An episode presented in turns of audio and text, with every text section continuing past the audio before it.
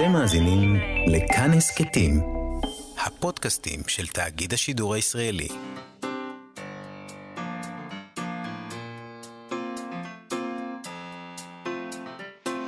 מה שכרוך עם יובל אביבי ומה יעשה לה.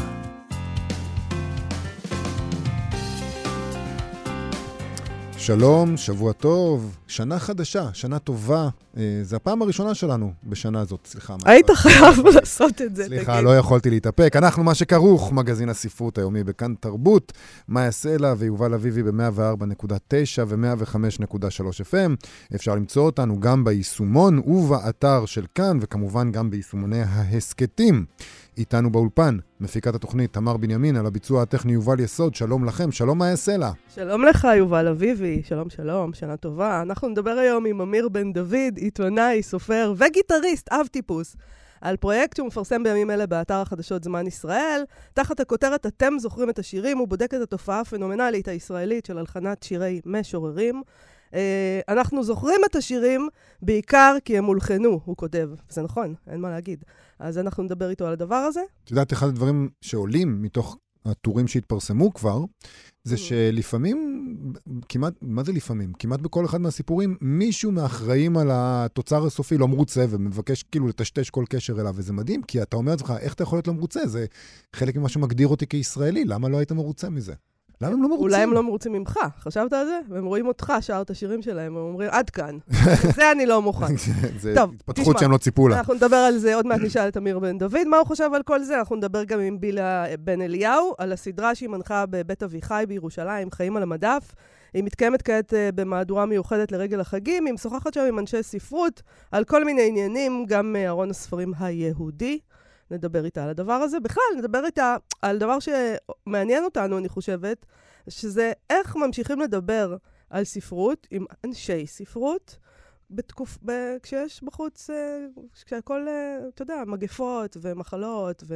ותאונות, ו... וממשיכים לעשות את הדבר הזה. כן, כמו... אנחנו והיא, כן. אז אנחנו... ועוד דבר זה, איך ממשיכים לדבר על, נגיד, הקשר של יום הכיפורים לספרות, אחרי הרבה מאוד שנים כבר שאנחנו עושים את זה. מה, זה לא יכול להיות שכל שנה מחדש יש משהו חדש לומר על הקשר הזה. אז אני אשאל אותה על זה. נכון, חשבתי על זה. אגב, האם יהיה פעם איזה, נגיד בעוד 200 שנה? נגיד, די, ש... לא צריך להתייחס. לא, על יום כיפור ידברו, אבל על... שאלתי את עצמי, על מלחמת יום כיפור, האם ידברו עדיין. אה. כשמדברים עליה באופן מיוחד, נגיד, תשים לב שעל מלחמת השחרור כבר לא מדברים ככה. כן. אה, כמו שמדברים על יום כיפור, או אפילו על ששת הימים. נכון. אה, אבל גם על לבנון לא מדברים כמו שמדברים על כיפור. כלומר, האם הטראומה הזאת היא גם בעוד 200 שנה, או שיגמרו עם... זה יעבור. טוב, אנחנו נדבר גם עם יונתן דורון, אה, מבקר המסכים שלנו, בפינתו עובר המסך. היום על אלפרד היצ'קוק ועל הספרים שאותם הוא איבד לקולנוע. יש לו יום הולדת, אנחנו מציינים לו יום הולדת השבוע. כן. אז לכבוד זה נדבר על היצ'קוק קצת. אבל לפני כל אלה, שריפת ספרים. אה, תחביב כזה. זה נעשה תחביב. אה, אני לא מבין, אני לא, לא מבין איך הדבר הזה לא... כאילו איך אנשים עדיין ממשיכים לעשות את זה, אבל איכשהו, אנחנו... נדמה לי שאנחנו מדברים על זה... ולאו דווקא ממה שברור מאליו, מהצד לא. הברור שבו שורפים ספרים. אני לא יודע אם יש לזה צד ברור, אבל... היה. פעם חשבנו, כשהעולם היה ברור לנו... שיש רעים וטובים, כאילו. שהיה רעים וטובים, אז הרעים שורפים ספרים, והטובים מתנגדים לזה, וכל הדבר הזה. תשמעי, כבר. לא ככה. לטעמי אנחנו מדברים על זה יותר מדי, אבל היינו מפסיקים אם אנשים היו מפסיקים, מפסיקים לעשות את זה. Mm-hmm. לא, הם לא מפסיקים, אז כנראה שאין לנו ברירה אלא להמשיך לדבר על זה. הפעם קבוצה של כ-30 בתי ספר באונטריו, קנדה, שקיימו, מתברר, כך מתברר, טקס עליז ושמח של שריפת ספרים, שבו הושלכו לאש כ-4,700 ספרים שהם ליקטו ממדפי הספריות של בתי הספר, כיוון שאינם נאותים יותר. והם, 30 אה, בתי ספר. כן. הספרים שהושלכו הוגדרו כבעלי תוכן לא עדכני ובלתי הולם, שם קוד לספרים גזעניים, או ספרים שהתוכן שלהם פוגעני תרבותית או אתנית, שזה גם, אתה יודע, זו הגדרה מאוד רחבה. כל אחד נפגע מכל מיני דברים. השם שניתן לאירוע, הם נתנו גם שם, זה לא היה אירוע מקרי, זה היה אירוע מאורגן. כן. היה טיהור הלהבה. שזה לגמרי שם של מפלגה של ימין קיצוני. כן, אה, כל... זה, זה מה שזה, טיהור הלהבה, זה ככה. זה אנשים פרוגרסיביים, כמובן. Uh, באפר, משרפת הספרים, הם השתמשו כדשן לעץ נטוע כפעולה סימבולית של פיוס מול הילידים בקנדה. אז אילו ספרים נשרפו כדי לחבר על פש... לכפר על פשעי עבר מול האוכלוסייה הילידית בקנדה? כותרים כמו הרפתקאות טינטין באמריקה, אה, או אסטריקס והאינדיאנים, שניהם ספרי קומיקס לילדים, לפי מה שאני יודע, פופולריים, אה, הם, הם מאוד מאוד פופולריים, אנשים מאוד אוהבים אותה, אבל uh, כבר נטען על, כלפיהם בעבר שיש בהם ייצוג פוגעני על רקע גזעי. לא רק מול ילידים, דרך אגב, כל מיני דברים. Uh, אז uh, הועלו על המוקד גם ספרי היסטוריה וביוגרפיות שלא תואמים יותר לקוד המוסרי של ימינו אנו. תשמע, אז כל הדבר הזה לא קרה אתמול, זה קרה כבר ב-2019, רק עכשיו זה התפרסם. Uh, ובתי הספר האלה חוטפים uh, על הראש מכותבים, פוליטיקאים וסתם בני אדם עם שכל ישר, שגילו שקרה דבר כזה. ראש ממשלת קנדה, ג'סטין טרודו, אמר שהוא לעולם לא יסכים לשרפת ספרים, ושבכלל קנדים שאינם ילידים לא יכולים להחליט חד-צדדית מהי מנחת פיוס שכזו. שים לב להפוך על הפוך. Mm-hmm. כלומר, מי אתם שתחליטו? רק ילידים יכולים להחליט, למה אתם לוקחים את זה לעצמכם? Uh, אבל זה מעניין, האם אם הילדים יחליטו ש... היו מעורבים שם כנראה ילידים. אוקיי. אבל uh, באופן עקרוני זו יוזמה, לפי מה שאני מבין, של אנשים לבנים. אמרו, איך, איך. לא, אבל, אבל צריך לחשוב, האם הילידים יחליטו מחר שזה ככה... כן, הם אז, רוצים לשרוף ספרים, אז, זה בסדר? אז הוא יגיד, אוקיי, אז בסדר. אז ג'סטין טרודו יגיד, בסדר. אם, אם החלטתם שזה מה שאתם רוצים, בסדר. אוקיי. היו גם פוליטיקאים, אבל, שלא, אמנם לא תמכו בשרפת הספרים, אבל כן אמרו שספרים שילדים נחשפים אליהם כוללים דימויים ותיאורים שליליים שלא מכבדים את הקהילה הילידית, ושצריך לשנות את האופן שבו מחנכים את הילדים. אה, ובאמת, מה יכול להיות שינוי מסלול יותר מוצלח, יובל, מלעבור מדימויים פוגעניים של ילידים קנדים לדימוי לא פוגעני בעליל של מדורת ספרים גדולה ועליזה. לא פוגעני. לא מחנכים את הילדים שלכם. לא פוגעני. Uh, בכתבות שקראנו על זה יש סופר אחד שהציטוט שלו נפלא בעיניי, uh, אנדרה נואל. הוא צייץ בטוויטר, ואני מבקש להתעכב על זה רגע, הוא צייץ בטוויטר שהאירוע נראה לו מוגזם. זה נראה לו פעולה מוגזמת לשרוף ספרים.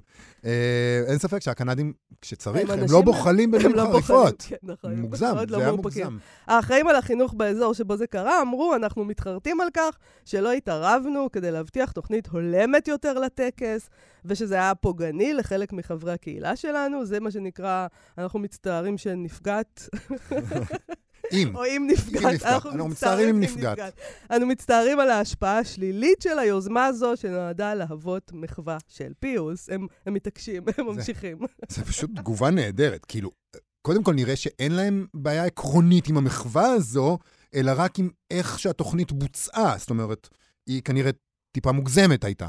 אה, והם מצטערים על ההשפעה השלילית. זה כזה כיבוס של מילים, אנחנו מצטערים על ההשפעה השלילית שהייתה על אירוע. לא לדבר על זה שהם שוב אומרים פוגעני, הם מצטערים על זה שהאירוע הזה היה פוגעני. שריפת הספרים הפוגענית הייתה פוגענית. אז uh, פשוט uh, אולי תגידו שאתם מצטערים על האירוע, שזה לא היה צריך לקרות, פשוט. אולי המילה פוגעני בהקשר של שריפת ספרים, זה לא מתאים. אה, נשלח להם את זה. בכל אופן, לא, אני חייבת לומר, לא כולם היו נחרצים כמוך או כמוני. אה, הסופר הזה שציטטת אותו, אנדרי נואל, כתב בטוויטר שאומנם שריפת הספרים מהווה טעות מצערת בשיקול הדעת, אבל שהשערורייה לא צריכה להסיט את תשומת הלב מהשערורייה האמיתית, ניצול אדמות הילידים והדיכוי של הילידים בידי האירופאים ויורשיהם.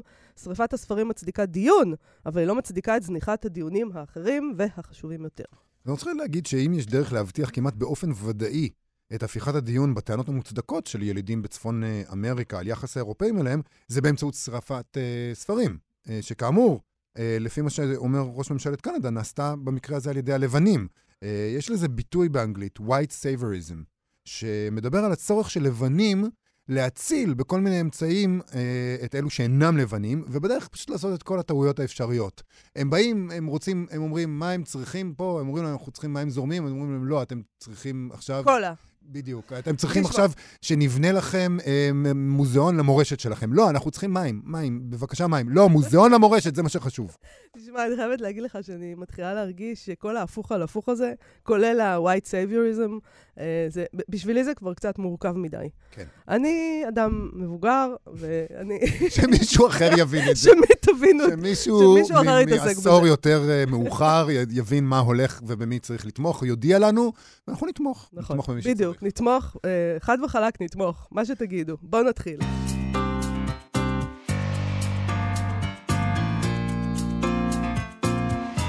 באתר החדשות זמן ישראל התחיל לפרסם אמיר בן דוד סדרת כתבות על שירי משוררים, נדמה לי שעד עכשיו היו כבר שלוש, לפי מה שראיתי. אתמול עלתה בלילה, בערב עוד אחת. אה, אז יש ארבע עכשיו? כן. אוקיי. אה, אז הוא שואל איך ולמה נולדה התופעה הפנומנלית הזאת של הלחנת שירי משוררים. איזה סיפורים עומדים מאחורי uh, השירים האלה, ותמיד יש סיפורים. מדובר uh, בשירים שאנחנו מכירים uh, כמו כף היד שלנו, שיר העמק של אלתרמן, הכניסיני תחת uh, כנפך של ביאליק, רחל המשוררת, ונראה מה עוד יבוא. אנחנו מחכים להמשך הפרויקט. איתנו אמיר בן דוד, שהוא עיתונאי, סופר וכמובן הגיטריסט של להקת אב טיפוס. שלום אמיר. שלום יובל, שלום מאיה, בוקר טוב. אהלן, שלום. אז מה, מה הסיבות לתופעה הפנומנלית הזאת? אתה סוקר אותן בטקסט שלך. אה, למה בעצם הלחינו שירי משוררים כאן, באופן הזה, על המשקל? זה הולך, כן, זה הולך אחורה ממש לתחילת הציונות. אה, היה נוצר צורך אה, דחוף ומיידי בשירים, שירי עם, שלא היו לנו. כן. הוא פה לגשר על פער של אלפיים שנה בין עברית שהייתה בבתי הכנסת של התפילה ושל הגמרא וכולי, של שפת הקודש, לבין זה שניסו לחדש פה חיים חילוניים של עבודה, יצירה, חקלאות וכולי. ופנו למי שאפשר היה לפנות, זה המשוררים, אה, שהתגייסו למפעל הלאומי, זה היה מפעל לאומי. אה, ממש מנוהל מלמעלה באיזשהו אופן. זאת אומרת, הבינו שצריך את זה, והמשוררים כתבו שירים, שירי עבודה, שירי מלאכה, שירי אה, התפעמות מהטבע, אה, שירי עייפות מהעבודה, כמו בשיר העמק, במנוחה ליגע מרגול העמל, כל הדברים האלה.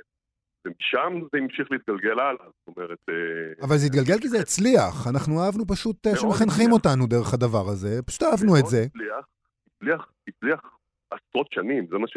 זה, מהבחינה הזאת, בהמשך, שנגיע לפרקים המתקדמים יותר של אה, שנות ה-70, עם, עם הרבה המשוררים של גלי צה"ל, שזה גם, הם בעצם עברו דור, חיברו את המשוררים הצעירים של אותו דור, יונה וולך, ויזלטיר וכולי, נתן צנצח כמובן. למוזיקאים הצעירים של אותו זמן, מתי כספי, שלמה ארצי וכולי, ונוצר פה הם, קנון של שירים, שמה שמדהים באמת זה שהם להיטי ענק עד היום, זאת אומרת, זה לא איזה מין משהו אליטיסטי כזה שרק מתי מעט מכירים. נכון. אלא המון המון ישראלים מכירים בעל פה. אני חייבת להגיד משהו, אבל, אבל אני אאשים אותך באופן ישיר, אמיר בן דוד, עכשיו. אה, אתה, אתם הגעתם ב nineties. אה, אתם ברוקנרול, וחיסלתם את המפעל היפה הזה של הלחנת שירי משוררים, כי רציתם לכתוב בעצמכם הכל. זה התחיל עוד לפנינו, קודם כל נכון. אבל אתה פה, אז מה, בחייך. לא, לא, זה נכון, האשמה היא נכונה, ובאמת צריך לברר אחר כך לאן זה הולך, זאת אומרת, מה קורה עם העתיד של הדבר הזה, כי שאלה, בניינטי זה היה ממש ברור שלא עושים את זה. כן.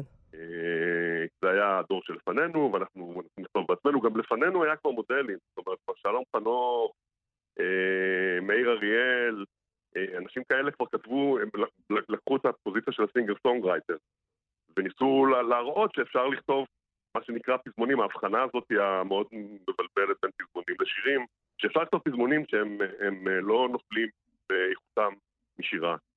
אה, וזה היה המודל. זאת אומרת, הניסיון לכתוב בעצמך את מה שמעסיק אותך, באיכות מספיק גבוהה, אבל לחבר לזה את המוזיקה שלך, להיות יחידה עצמאית. נכון? זה היה... זה היה אולי גם זה כי נמאס לאנשים שאומרים להם, תאהבו את השפה העברית דרך השירה, אה, תאהבו את העבודה דרך השירה, תאהבו לא, את האדמה דרך השירה. זה כאילו שפה יותר גבוהה אולי. כן, אנשים אמרו, תעזבו אותנו מכל המסרים האלה. נגיד השיר שהשמעתם קודם, אה, עוד חוזר הניגוד. כן. דיברתי, זה אחד הפרקים שהיו בהמשך הסדרה.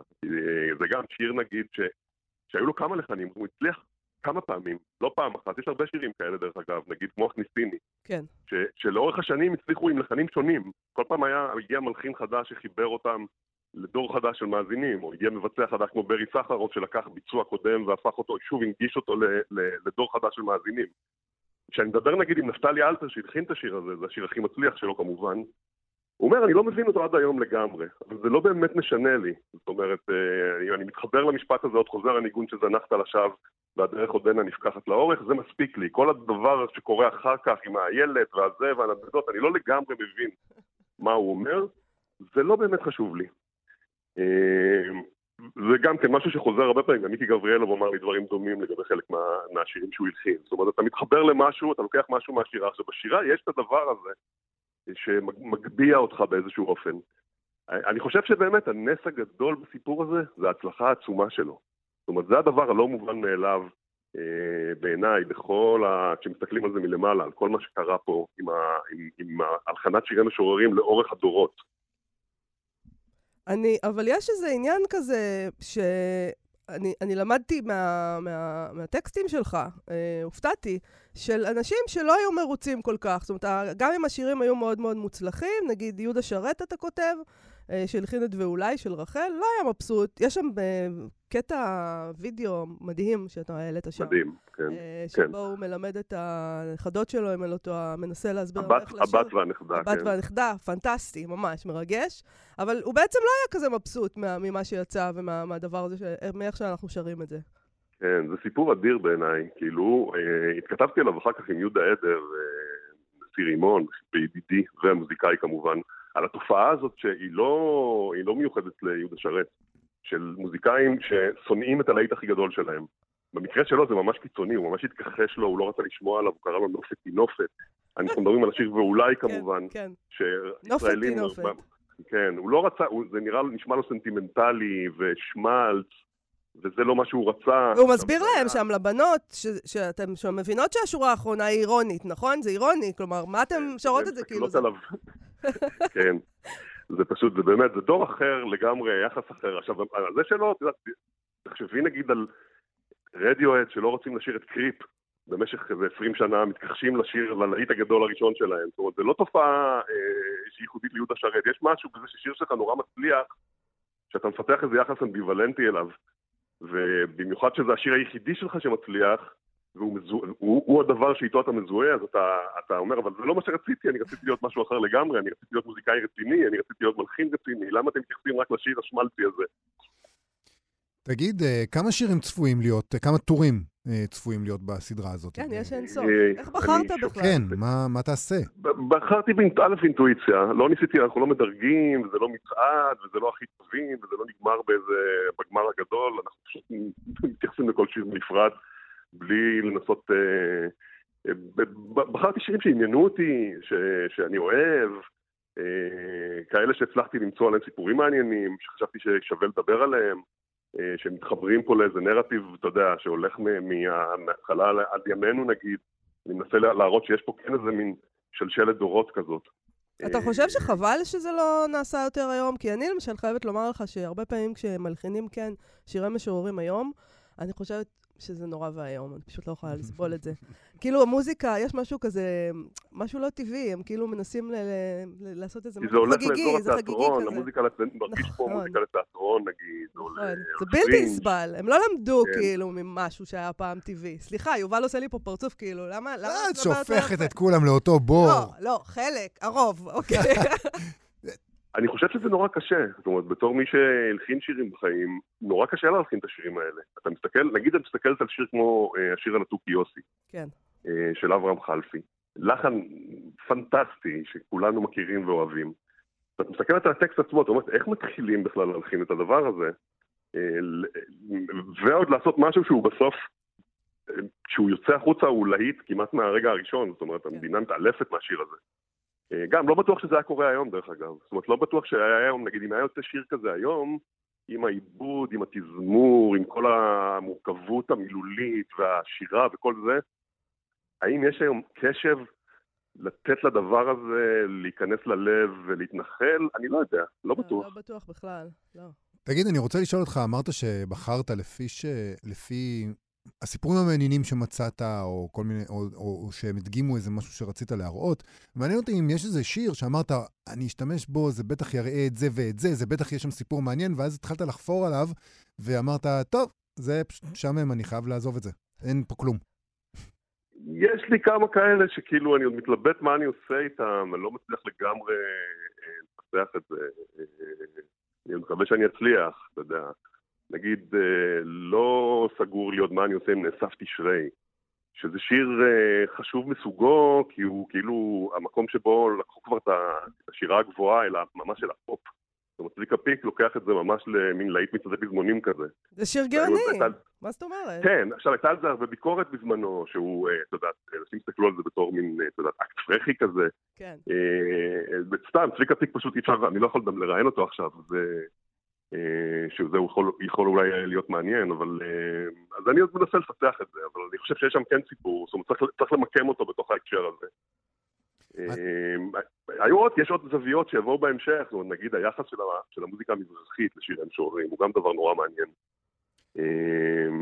אתם רואים ב-70's נגיד, כשיוצאים צלילי העוד וצלילי הכרם, ומצליחים נורא, עם מה הם מצליחים? הם מצליחים עם סור רומני של אלכסנדר פן, ועם חנה להתבלבלה של אלתרמן. עכשיו, אומר לירון כחלילי, שעשה לימים את הסדרה הדוקומנטרית ים של דמעות, על תחושות כן. הזמר המזרחי, שגם כשרמי דנוך ודקלון הגיעו להתראיין אצלו 20 שנה אחרי, הדבר הראשון שהם אמרו לו שפותח את המצלמה, שרנו אלתרמן ופן. זאת אומרת, הם היו צריכים את זה, לקבל את הלגיטימציה, היינו בסדר. זה כמובן מכניס אותנו למקומות, לכל האזור הזה של הקרב האשכנזי-מזרחי בעסק הזה, שגם הוא מתקיים. תראי היום נגיד, אני לא חושב שעומר אדם, אני לא יודע כמובן, אני לא מכיר אותו, אבל להערכתי לא מעניין אותו לשיר היום שירי משוררים, זה לא הקטע שלו. לא, לא. או שזמרים מזרחיים אחרים, הם באים אל הקהל כדי לרצות את הקהל, לפנק אותו, להקפיץ אותו, לשמח אותו, הם לא באים לחנך אותו. ובדבר הזה היה איזה מין מפעל חינוכי שפעם גם הזמרים המזרחיים הראשונים הרגישו שהם חובה להסתפח אליו באיזשהו אופן, כדי לקבל לגיטימציה. היום זה כבר לא קיים. אנחנו בכל מקרה נחכה לטורים הבאים. נמשיך לעקוב. כל הדבר הזה אתם יכולים לקרוא בזמן ישראל, זה, זה, בר, זה ברשת, זה באינטרנט, תעשו גוגל, זמן ישראל. אמיר בן דוד, תודה רבה לך על השיחה הזאת. כסף. תודה רבה, אמיר. תודה לכם ושנה טובה. שנה טובה, להתראות.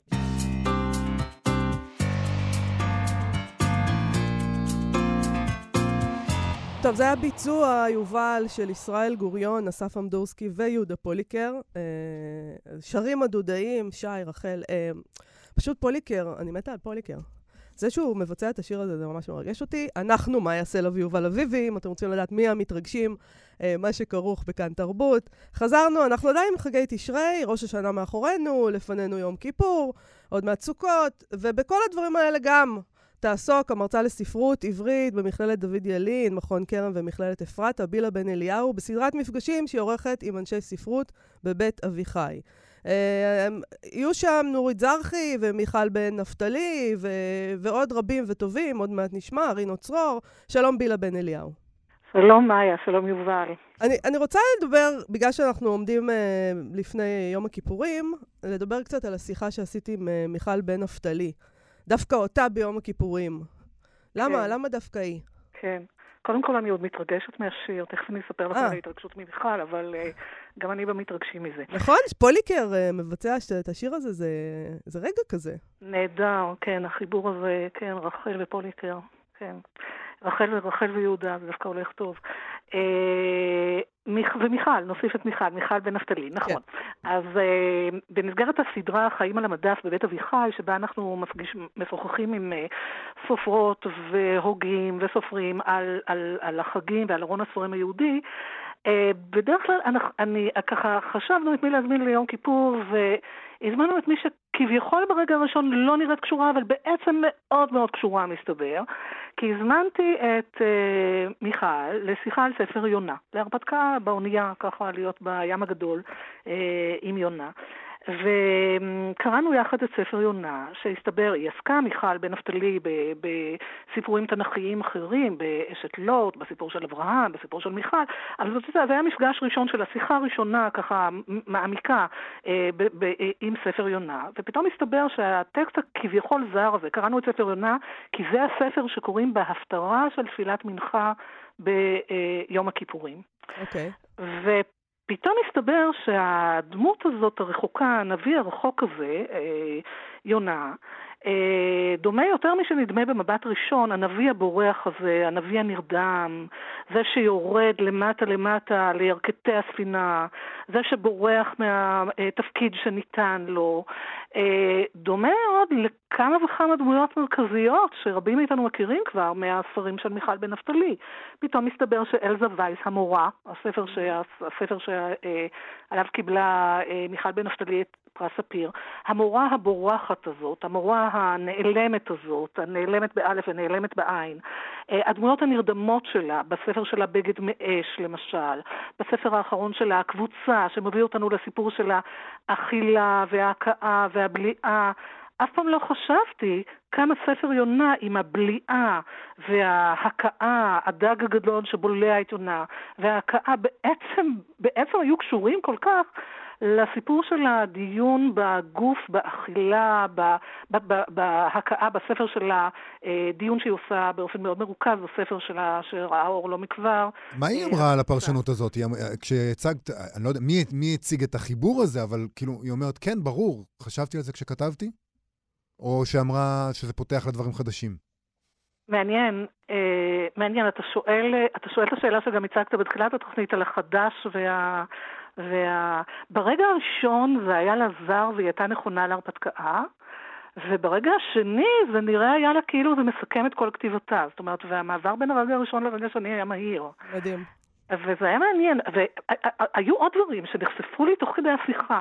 שאלת בתחילת השיחה מה עוד אפשר להגיד על יום כיפור. אף פעם לא חשבתי שדליה רביקוביץ' היא כזאת אדמו"רית של ספר יונה. בשיחה עם מיכל, שאפשר להקשיב לה. היא שודרה בזום ביום חמישי האחרון, אבל היא נמצאת בערוץ היוטיוב של בית אביחי וביוטיוב. נכון, כל אחד יכול להיכנס ולהקשיב. כל אחד יכול. לכל השיחות, כולם, הכל היה בזום, כן. כן, כולם כולם מוזמנים.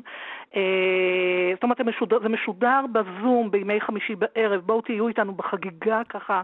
בימי חמישי בערב שידרנו כבר את השיחה עם נורית זרחי ועם אה, מיכל בן נפתלי, ובסוכות אנחנו נהיה בזום ביום חמישי בערב עם רינו צרור, ושבוע אחר כך, רגע לפני שמחת תורה, נהיה עם עומרי הרצוג. תכף נגיד, נספר לכם על מה דיברנו. אבל רק, אני חוזרת לספר יונה, רק בתוך, תוך כדי השיחה עם מיכל, בנפתלי, הסתבר לי כמה, חשבתי אולי בעל ספר יונה קרא את דליה רבקוביץ', כן? כי פתאום קטעים שלמים מיונה, כל משפריך וגליך, עלי עברו, התפילה של יונה מהדג, התפילה של יונה שאומר, עפפוני מים עד נפש תהום יסובבני. יש כאן ממש אה, חלקי דיבור. אה, שמסת... לא יונה לקח מדליה רבקוביץ', אני לא יודעת מי ממי, אבל דליה רבקוביץ' מאוד מושפעת מהטקסט הזה. אהבונה זאת יונה, אהבו זאת יונה. והקישור הזה נחשף לי אה, תוך כדי, זאת אומרת, יש דברים שהיו חדשים למיכל, אבל יש דברים שהשיחה עם מיכל, עם הקרבה שלה ליסוד הבורח, התנ"תי הזה, שקיים גם אצל דליה רבקוביץ', אה, ונחשף לי ככה, הקשר של אלר מוקוביץ לתאומות של אה, יונה, נחשפו לי בתוך השיחה הזאת. ושיחות עם הרבה חידושים, ככה. שיחות מחדשות. זאת אומרת, בהמשך לשאלה שלי, תמיד אפשר להגיד משהו חדש, רק צריך לחפש אותו ולחשוב עליו ולעבוד בזה. השאלה הזאת, כן, אבל אתה יודע, יובל, זה לא רק, בשביל לחפש צריך להיות רענן.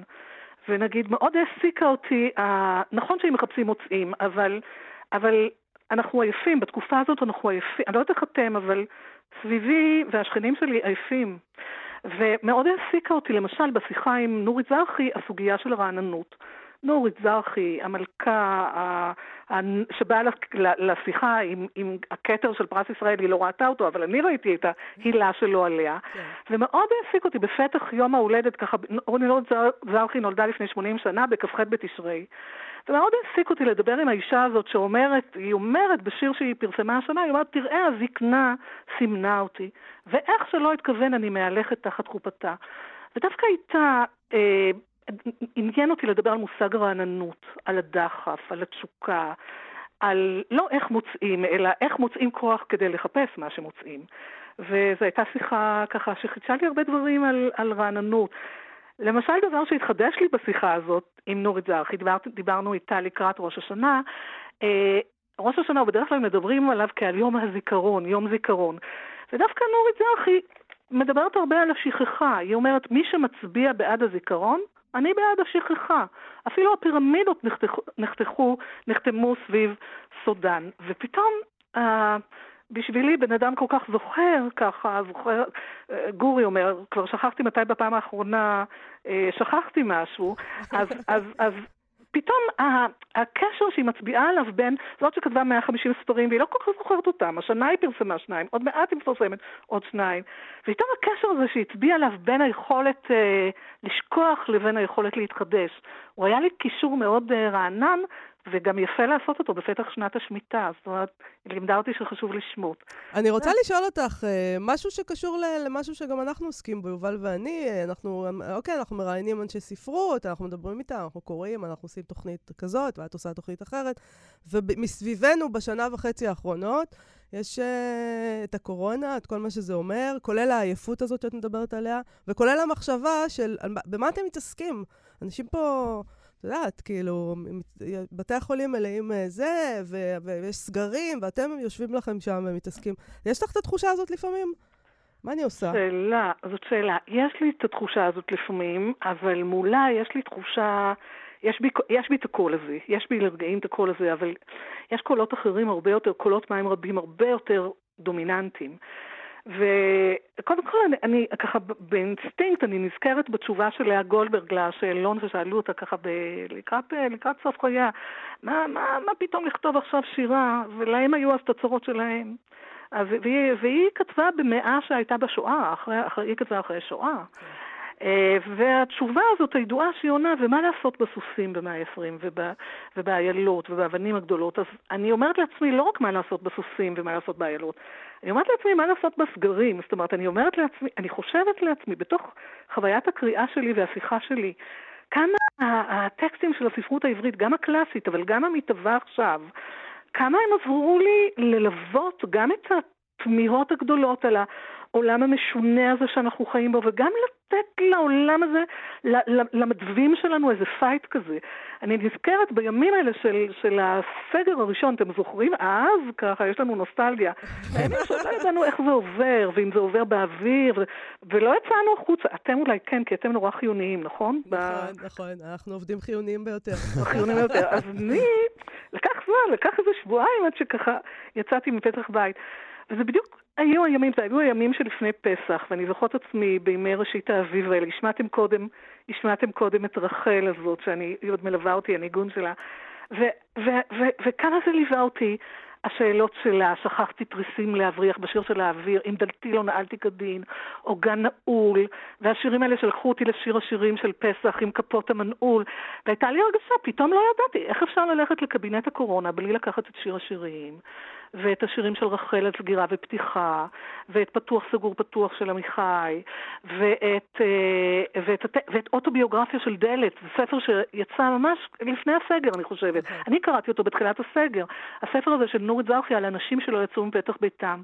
ופתאום זה לא רק דבורה ברון של, ואמילי דיקנסון שלא יצאה מפתח הבית, והנערה אה, על אגדת שלושה וארבעה של ביאליק, פתאום זה גם היה אני ואנחנו. וזה נתן איזו פרספקטיבה, גם כפרטיטורה שכשאנחנו קוראים אותה ומדברים עליה, אנחנו גם מנגנים את המוזרות הזאת של החיים שלנו, את הדבר הזה שזז לנו לבלי, אנחנו לא יודעים אם זה לבלי השב או לא, כן? אבל גם, גם איזה, גם איזה זיכרון של הסוסים ושל האיילות. אה, ושל האבנים הגדולות שבהרי ירושלים, אז הספרות, הספרות היא חיונית, זה לא... הספרות היא חיונית גם במצבים כאלה. היא עובדת חיונית. מאוד. בילה בן אליהו, אה, תודה רבה לך על השיחה הזאת. חיי מדף בסדרת מפגשים מיוחדים לחגי תשרי, כאמור, אה, הכל... חשוב לי רק לציין ביחס לפגישה שמתקיימת בבית אביחי, שהיא חלק ממערך עצום של פעילות אה, פתוחה לציבור בבית אביחי. אה, בזום, ביוטיוב, אפשר לראות הרבה מאוד הקלטות, ולומר שאת הסדרה הזאת מלווה, אה, מלווים, אה, מלווה המשורר עמיחי חסון, שעורך את הסדרה, ולידו עוזר לו המשורר אבישי חורי, כך שאני מוקפת במשוררים חיוניים נהדרים בהפקה הזאת. תודה רבה, בילה בן אליהו. תודה לכם, שנה טובה. שנה טובה. עכשיו, עובר מסך. אנחנו מה שכרוך בכאן תרבות, מאיה סלע ויובל אביבי, חזרנו אליכם עם עובר מסך, פינתו של מבקר המסכים שלנו, יונתן דורון מאתר EDB, והיום אנחנו מציינים, אה, מתברר, את יום השנה להולדתו, להולדתו של במאי הסרטים המפורסם אלפרד היצ'קוק, שלולא היה מת ב-1980, היה חוגג מחר את יום הולדתו המאה ה-20. איזה מין דבר זה לולא היה מת? כן. היה חוגג את יום הולדתו המאה ה-20. זה מה שהיה קורה. זה מה שהיה קורה אם הוא עדיין היה חי, הוא היה 122. אוקיי, ימי הולדת היו לו. בסדר גמור. אין מה לעשות. שלום, יונתן. שלום. אה, מי לא חוגג 122? עד 122, כן, עד 122 שנים, בדיוק כמו שאני, זה תמיד מה שמברכים, לא? תמיד חוגגים בתקשורת הערכים עגולים, וגם אנחנו ככה. אנחנו חוגגים את הקשר של היצ'קוק לספרות, שזה דבר אה, מאוד אה, יציב וקיים, אמיתי. מעל 50 סרטים הוא ביים, ורובם המכריע מבוססים על ספר או מחזה. ממש כל השמות הגדולים, פסיכו, חלון אחורי, ורטיגו, הציפורים, רבקה, ועוד ועוד ועוד שאנשים מכירים, הם על פי ספר. זה היה ממש אה, הדבר הראשון שהוא הלך אליו. וזה מדהים, כי, כי אנחנו מסתכלים עליו ואנחנו אומרים, וואו, הוא היה גאון. עכשיו, אנחנו לא אומרים רק שהוא היה גאון בדרך שהוא עשה קולנוע, למרות שזה בוודאי כן, אנחנו גם אומרים הוא גאון באיך שהוא מעביר את הסיפור, בסיפורים, אבל הסיפורים הם לא תמיד שלו. כלומר, כמעט אף פעם לא שלו. כן, אבל האמצעים הקולנועיים הם שלו, יובל. זה נכון. בוא לא, בוא לא ניקח את זה לא, ממנו. לא מפחית מערכו. הוא שלט בבימוי ותכנן את הכל על פרטים מדוקדקים, והוא uh, עבד צמוד מאוד לתסריטאים שהוא לקח, כי הוא לא כתב את התסריטים של הסרטים שלו. אבל מה משותף ב... ב... ב... לספרים שהוא בחר, או המחזות? מה, מה, מה, מה, אתה רואה שם איזה תמה? הוא אהב, קודם כל הוא אהב לקחת מישהו שנאשם על מעשה שהוא לא עשה, ואנחנו יודעים שהוא לא אשם, והוא צריך להוכיח את זה בזמן שהוא בורח, נמלט, כן. מסתתר, רודפים אחריו. זה מאוד uh, קבוע אצלו. והוא לקח ספרים בעיקר לא מפורסמים, הוא לא רצה רבי מכר שאנשים מכירים, הוא רצה. את האפשרות לא להיות נאמן, לסטות. הוא אהב שיש uh, רעיון פשוט, שאפשר לסכם במשפט את ההתחלה, לא את כל העלילה, אבל uh, זה הבסיסי פשוט, וזה מה שהוא היה צריך, הוא היה צריך רק איזה רעיון שידליק לו את כל הרעיונות שהוא uh, רצה אחרי זה להתוות להמשך הסרטים שלו. שזה כמובן מוביל לשאלה שהיא באמת המשך של מה שאתה אומר, הוא הרי, אנחנו, אנחנו, השפה שלו, הסרטים שהוא עשה, הם משהו כל כך ייחודי, כל כך, השפה שלו היא משהו שברור לנו לחלוטין, אנחנו רואים דברים שהוא עשה ואנחנו אומרים, וואו, זה, זה ברור שזה היצ'קוק, ואז אתה שואל את עצמך, מה הוא עשה לספרים האלה תוך כדי העיבוד? מה הוא עשה לתסריטים שנכתבו לפי הספרים האלה, כדי להתאים אותם לחזון המאוד מאוד מגובש וייחודי שלו? אז הוא אמר שהוא קרא כל דבר פעם אחת, לקח את, את הרעיונות שהכי מצחו ממנו, מתוכן ממנו, ועם זה הוא הלך, לו, הוא חשב באופן חזותי. הדיאלוגים היו חשובים לו, והשחקנים רצה כוכבים גדולים, אבל הוא חשב חזותי, איך לספר את הסיפור עם כמה שפחות דיאלוגים, עם כמה שפחות מלל והסברים, אלא רק עם תמונות. מטוס במשך שבע דקות מנסה לדרוס את קרי גרנט על האדמה, בלי, בלי מילה אחת. פסיכו יש את, ה, את, ה, את הרצח המפורסם, אין צעקות, הכל מוזיקה ודימויים, מלא מלא כן. דימויים ב-45 שניות. הוא היה אשף של, של תמונות, והוא לא אהב להכניס פוליטיקה, והוא לא יראה, בגלל זה גם הסרטים שלו עדיין אפשר ליהנות מהם, כי הם לא כל כך אקטואליים. זאת אומרת, ברור שהם מיושנים באמצעים שלהם, שהם טלפונים ואינטרנט, אבל בבסיס זה איש, אנחנו יודעים שנעשה לו עוול, והוא מנסה להוכיח את זה, ואנחנו איתו מההתחלה עד הסוף. עכשיו כשאתה מדבר, בעצם עולה לי תיאוריה נוספת, שאין לי שום מושג, אז תגיד לי אתה אם אולי אני טועה, אבל זה נשמע כאילו הוא אומר לעצמו, תקשיבו, מילים זה יופי. מילים זה באמת של הספרים, ואתם, מי שכתב את הספרים זה אחלה. אבל כדי לעשות את הדבר שלי, אני צריך להפסיק עם המילים. אני אתרגם את הדבר הזה לתמונות. אני לא, אני, ובאמת עכשיו שאתה אומר את זה, זה מזכיר שבאמת אה, חלק ניכר מהדברים שלו נאמרים בלי מילים. אז הוא התחיל בסרטים אילמים, זאת אומרת, זה מה שהיה אז. והוא מהר מאוד אימץ את הדיאלוגים, אבל הוא השתדל לביים את הסרטים שלו כאילו הם אילמים עדיין. הוא לקח את הסרטים הכי טובים בשביל הדיאלוגים שיהיו מדהימים, וכרגע גרנט מדהים בסרטים שלו, אבל היה חשוב לו לספר, כמו האיש בחלון אמ, אחורי, רק להסתכל. הוא לא היה צריך לדבר עם השכנים, רק לראות מה הם עושים, לעקוב אחריהם, הכל בתמונות. והוא, ומה שמדהים בספר, בסרטים שלו, זה שבדרך כלל כשסרט יוצא, אז הספר הופך אה, להימכר, מתחילים, מסקרנים אותם, מסקרן אותם לקרוא את הספר, וזה לא קרה במקרה שלו. הדברים שהוא, שהוא לקח, נשארו אלמוניים, סופרים שאנשים לא מכירים, מעט מאוד הספרים שלו של סופרים מוכרים, פטריצ'ה הייסמט כתבה את אה, זרים ברכבת, שהיא אחרי זה כתבה את הסדרה של ריפלי, ועוד ספרים מפורסמים, אבל רוב הספרים זה סופרים שאף אחד לא שמע עליהם לפני או אחרי. ודווקא היו כמה סופרים מפורסמים שאני מבינה כתבו לו את התסריטים. נכון, הוא התנגד שסופר יעבד את הספר של עצמו, אבל הוא לקח סופרים אחרים כמו ג'ון סטיינבק וריימונד צ'אנדלר ודורטי פארקר, כי ידע שהוא חיפש כותבים טובים שיקחו סיפור ויהפכו אותו לעוד יותר טוב. יכול להיות שהוא בחר ספרים גרועים? הוא אמר... אני חושב, אני חושב שכן. הוא רצה שיהיה לו את הפלטפורמה של הספר, ושמשם הוא יוכל לעשות מה שהוא רוצה, פשוט. כן. הוא לא רצה לקחת יצירות גדולות, הוא אמר, זה כבר יצירה גדולה, אין לי, אין לי מה לעשות. אני רוצה לקחת רעיון מצוין ולעשות לו יצירה משלי. הוא רצה לשים את עצמו בקדימה. אז uh, אנחנו צריכים לסיים, אבל אנחנו צריכים uh, המלצות. אנחנו, uh, יש לך אולי, תמליץ לנו על, הוא עשה כל כך הרבה סרטים, אבל כמה מהסרטים שאתה ממליץ עליהם שמבוססים על ספרים? אז אני אמליץ על אלה שהפחות מוכרים, כי המוכרים אולי כבר נראו, תצפו, אז uh, זרים ברכבת, הגברת נעלמת, 39 מדרגות, מה קרה להרי, סרטים uh, נורא כיפים, נורא, uh, הוא תופס, הסרטים שלו עובדים ולא במקרה הוא הפך לממאי מהולל שיש לו, הוא עשה 11 סרטים בעשר שנים, זאת אומרת הוא עבד בקצב מטורף ויש לו אחוזי הצלחה גבוהים מאוד. כמו תמיד, אני יוצא מהפינה שלך עם רצון עז אה, לראות פשוט את כל הסרטים אה, שדיברת עליהם. ו... מה עוד יש לעשות השבוע? בדיוק. נכון מאוד. אה, יונתן דורון. תודה רבה לך על השיחה הזאת. שנה טובה, יונתן. תודה רבה, גם לכם. להתראות. אנחנו צריכים לסיים, מה? כן, מוזר, אבל זה הגיע הזמן הזה. בוא נודה למפיקת התוכנית שלנו, תמר בנימין, וליובל יסוד, שעל הביצוע הטכני. אנחנו מזמינים אתכם לעמוד הפייסבוק שלנו ולעמוד הפייסבוק של כאן תרבות. אנחנו נהיה פה שוב מחר. שזה מוזר. באותה שבוע- שעה. כן, יום אחרי מדהים, יום. מחר. שלום. אתם מאזינים לכאן הסכתים, הפודקאסטים של תאגיד השידור הישראלי.